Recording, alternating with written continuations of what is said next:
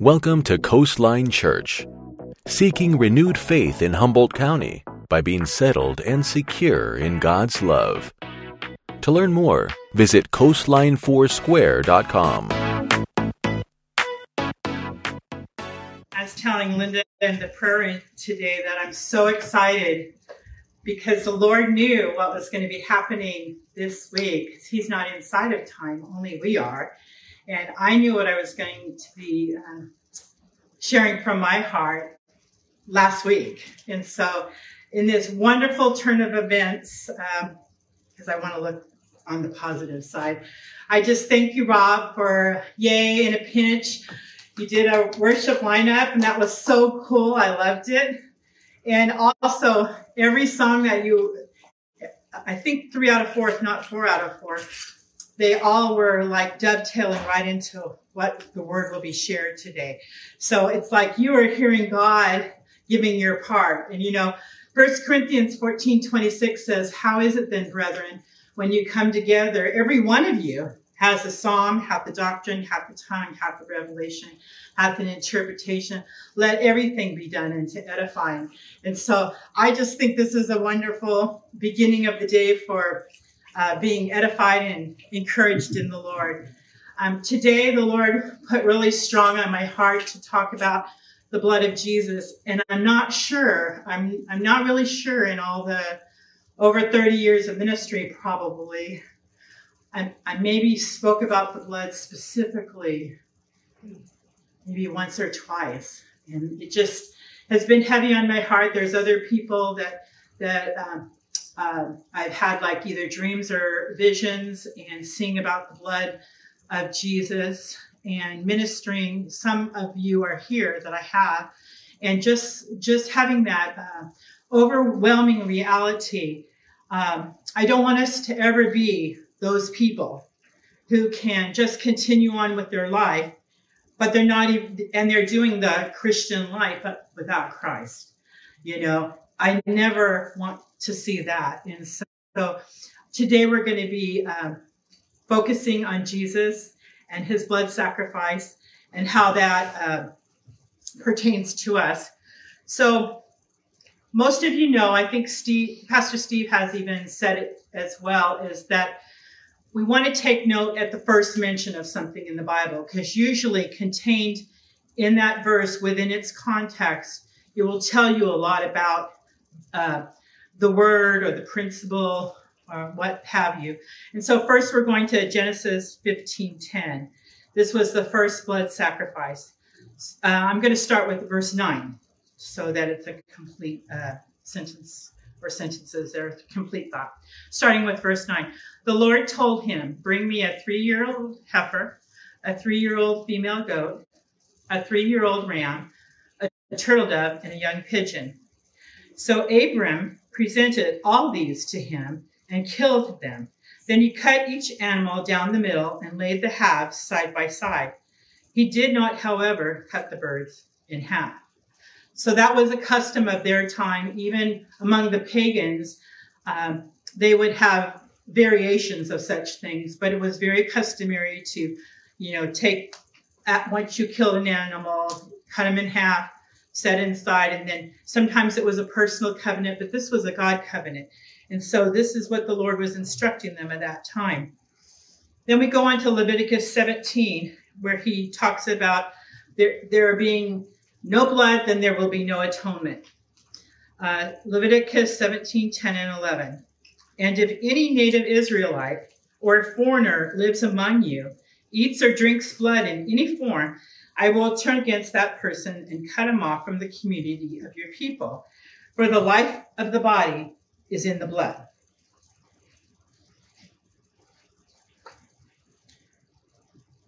Now we come to Genesis 4:10 where we are learning in Genesis 4:10 that the blood actually speaks. Anybody's blood speaks. Not everybody might hear it, but the blood speaks. And this will tie in and dovetail beautifully with Jesus. A little bit later. Genesis 4:10. But the Lord said, "What have you done? Listen. Listen, your brother's blood is crying out to me from the ground." Wow. when I, when I first read that, this wasn't the first time in this past week, but when I first read that, I'm like, oh my gosh, that makes sense now that there's a lot of intercessors that have burdens to pray for the land and they say that the land speaks to them. And, you know, I'm an intercessor too. So a lot of people just think you have three heads. Like, you know, you know, don't get too close to her, it might be catchy. But um, the, the blood actually speaks. So then in Hebrews 12 24, we see that the blood of Jesus speaks. And it says, You have come to Jesus, the one who mediates the new covenant between God and people, and to the sprinkled blood, which speaks of forgiveness, instead of crying out for vengeance like the blood of Abel. Abel. And then Hebrews 9 11, 12, backing up a little bit from the first, uh, the previous scripture. So Christ has now become the high priest over all the good things that have come. He has entered that greater, more perfect tabernacle in heaven, which was not made by human hands and is not part of this created world. Some people say in this scripture right here that actually that this was when heaven was able to be opened. Up until that time, you know, people went to some like holding place or something and and so uh, a lot of people who study the word uh, that are able to study the word nine days, seven days a week, um, they say that this scripture proves that point uh, to them really strong. So there's that per- perfect tabernacle in heaven that no human hands have touched, and the blood of Jesus opened up heaven for us. On to verse 12. With his own blood, not the blood of goats and calves, he entered the most holy place once for all time and secured our redemption forever. So let's think, let's uh, read that again. So Christ has now become the high priest over all the good things that have come. He has entered that greater, more perfect tabernacle in heaven, which was not made by human hands and is not part of this created world. With his own blood, not the blood of goats and calves, he entered the most holy place once for all time and secured our redemption forever. It's not a question in our, our mind. He secured our redemption forever through his holy blood. Uh, in Matthew 26, 27, and 28 um, is one of the scriptures that I use sometimes during communion and all. But the blood, when Jesus is speaking here, is talking about a new covenant that he's going to begin. Here's 27 and 28. And he took a cup of wine and gave thanks to God for it. He gave it to them and said, Each of you drink from it, for this is my blood, which confirms the covenant between God and his people. It is poured out as a sacrifice to forgive the sins of many. Hallelujah. So then, through the blood, we have a right relationship with God we have seen it in the previous scriptures, but here's one that's even more perfect for that particular um, thought. For God presented Jesus as a sacrifice for sin. People are made right with God when they believe that Jesus sacrificed his life, shedding his blood. And now we're invited in through that blood. Ephesians 2:13.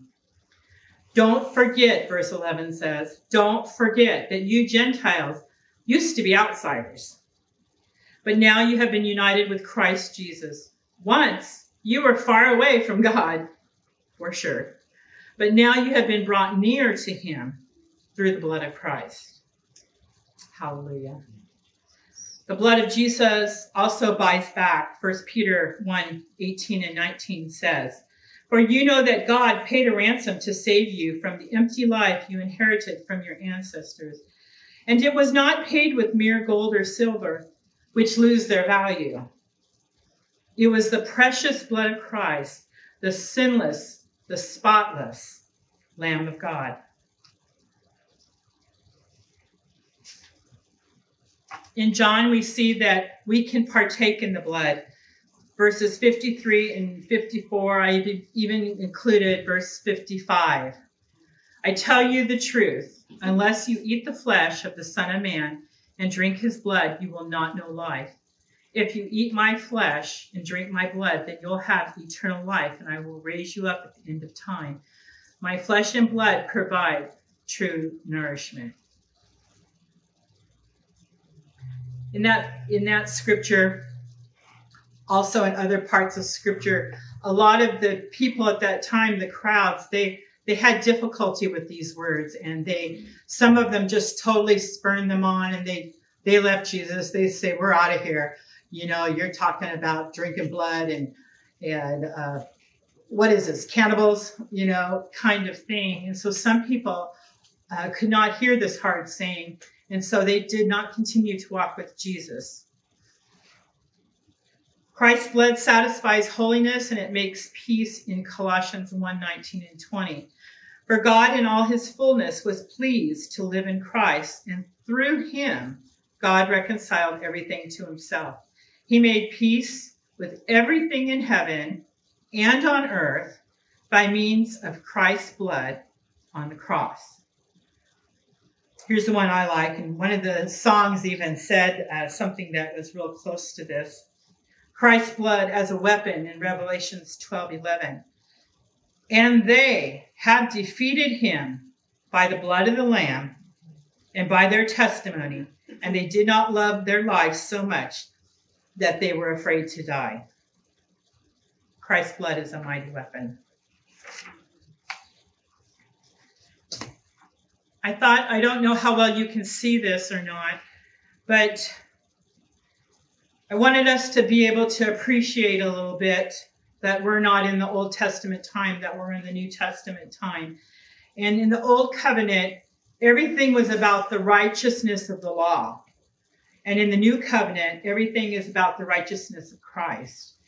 And so in the Old Covenant, you have the blood of animals. In the New Covenant, you have the blood of Christ. In the Old Covenant, things, the uh, laws were written on stone in the righteousness of Christ, it's now written on, on our hearts. The old covenant was really just a shadow. Everything, everything that was done, every single thing that was done was a shadow of Jesus to come. And in the new covenant, Jesus has come, so he is the substance of it now. It's not a shadow. In the old covenant, it was it was glorious. It had a glory to it, even though it was not designed to remove sin, just cover sin for a year, there was still a glory about it. I mean, think about Moses and when he went up to uh, write those uh, or be with the Lord and the Ten Commandments were written and all. When he came down, the glory was so on him that they said, like, please, please put something over that face because it's too bright. We, we don't want to see that, you know. So there was definitely a glory there but with Jesus, there's a more, more glorious place. There's a more weighty presence. There's a more, more, more on this side. Hallelujah. Now, the old covenant had an end. With Jesus, it has no end. With the law of, with the law of Moses, that was the old covenant. And now this is law of Messiah or law of Jesus. On the old covenant side, it was all about a law of works. If you couldn't perform, you're fresh out of luck. With Jesus, it's the law of faith. Over here in the old covenant, it's the law of sin and death. And over in the covenant of Jesus, it's law of the spirit of life. Amen. With the old covenant, as I read earlier, there was a whole bunch of sacrifices all the time, right? And over here in the new covenant, there is there is one that sacrifices, period. That's Jesus. He does it, he does it all. Uh, in the old covenant, covenant people, uh, the covenant was powerless to actually save a person. But in Jesus's covenant, it's powerful to save us. In the old covenant, it was annual atonement. Like I said, when the priests went in and they put all the blood out there for the people and everything, it did not remove their sins. All it did is it just covered them for a year. I kind of liken this unto like a, say you had a napkin over something, but that something's still there. When you remove the napkin, you're going to know that it's there. And it's the same with, with us, that the sins were still there. They just were covered. for a year because the law could not could not remove them. But with um, the Lord Jesus, we have an eternal atonement. We can lift anything and we can say it's covered under the blood. It has been removed. It's not anything that, if we're smart, we won't let the, the enemy try to trick us into thinking, well, you're, you should be condemned because look what you did. Even if it was yesterday, it doesn't matter. Eternal atonement. Um, in the Old Covenant, we had, of course, the earthly tabernacle. We were talking about some of these scripture, scriptures today. In Jesus, it's that heavenly tabernacle. It's that heavenly tabernacle that actually wasn't made with human hands. Jesus himself, woohoo, gives us entrance to heaven. And the Old Covenant was a ministry of death, but our new covenant, we have a ministry of life. Um, Hallelujah. Hallelujah. That's right. In the old covenant, it was all about outer form, or we could call it flesh. And in uh, the new covenant, it is the heavenly tabernacle, and which is the ministry of life now. So again, there was a great there was a gl- great glory in that earthly tabernacle, even in that thing that in the New Testament it's now looked at as the ministry of death. There was a, but there still was a glory there. Now over here in Jesus, we have the ministry of life. So we go from outer form to inner, rela- inner reality in our spirit. We go from that ministry of condemnation. Now we are in a ministry of reconciliation. All of us are ambassadors of Christ if we have him within our hearts and, and call him as Lord to me that that makes all the difference in the world. It makes all the difference in the world that we have in that in our time we have a, a god who loves us who does not want to be separated in our relationship but wants us to be uh, with him. And even when we come into difficulties and in, in, and even when we come into times where we just don't have any understanding some of the things that have happened um, to some of my friends, even in the last seven days, I just like, I don't have any understanding, but I choose to believe that God is good and he will, he will work good out of this. I have no words, but he has the words. I don't have to have the words and I can be confident in that. And so when I'm taking communion today, I'm taking it because, um, not only because it's communion Sunday, but it's, it's really having a, a deeper effect even upon my heart and my spirit, my soul. It's having it's having a deeper work there. And last but not least, uh, the Bible says in Revelations that we are a kingdom of priests and kings. And so I want I want uh, to bring your attention to Exodus 29 20. And I want you to look at these three items. And you might be thinking a little bit later, about a prayer you might be wanting to pray to the Lord. They, the priest, the high priest, put on the priest um, blood, and then after that he put on oil, but he put on blood first. And the first one was the tip of the right ear, and the tip of the right ear was to signify that that priest, for that for his duration of being a priest, that he would hear the words of God, that he would heed the words of God. Second was the thumb of the right hand. Thumb of the right hand. And hands are always considered like an extension of your body. So whatever your hands find to do, do with all your might. It's like your actions. So the right thumb had blood put on it. And then later in the ceremony, actually had the anointing oil put on the right um, the thumb of the right hand. And then last but not least, the big toe, or some people call it the great toe, of the right foot. The same thing was applied. It was first the blood, then the oil. And, and in looking at that, it was more like your, your walk, your daily walk, your journey, your life for us in Christ in there, that we just are understanding that it starts and it ends with the blood of Christ that that is living that's living within us, living within our world, living among our uh, our various communities, and it speaks and it does so much more. I don't know. I know that I haven't asked anybody specifically, but does anybody have a testimony of either the blood of Jesus or just a testimony that would edify the Lord anyway? Because the Bible says that um, the testimony of Jesus is the spirit of prophecy, which holds and contains within that word that we can do it again, Jesus, do it again. So if you share a testimony, then by your testimony, you're also saying in your heart with that testimony, do it again, Jesus. So is there anyone that has anything that they want to share at this time?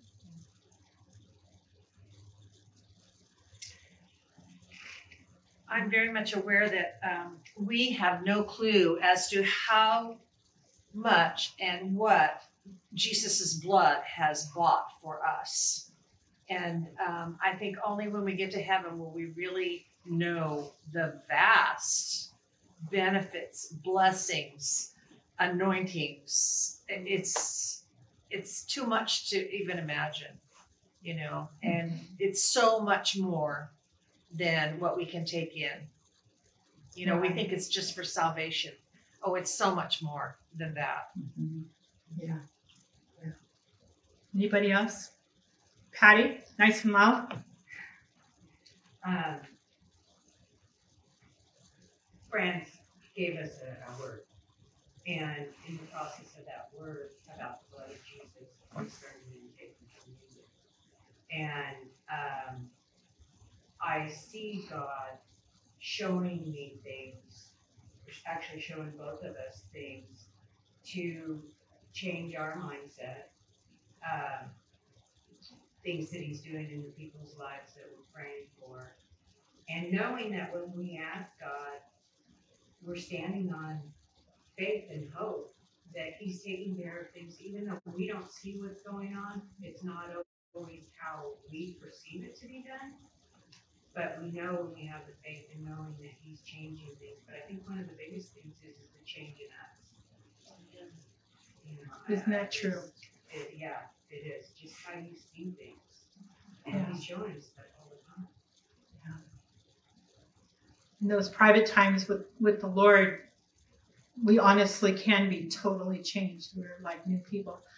I, after I had that um, vision or picture, well, I'm not sure what it was, but there I was I felt great joy, but I also felt like undone for about three days. I didn't know like how to act. It it was too good. It was too much. And yet that's the way our Jesus is, and that's whatever words that I would ever speak would never be enough. Thank Jesus, because He's enough with it. Thank you for joining us today at Coastline Church. To find out more information, please visit coastlinefoursquare.com.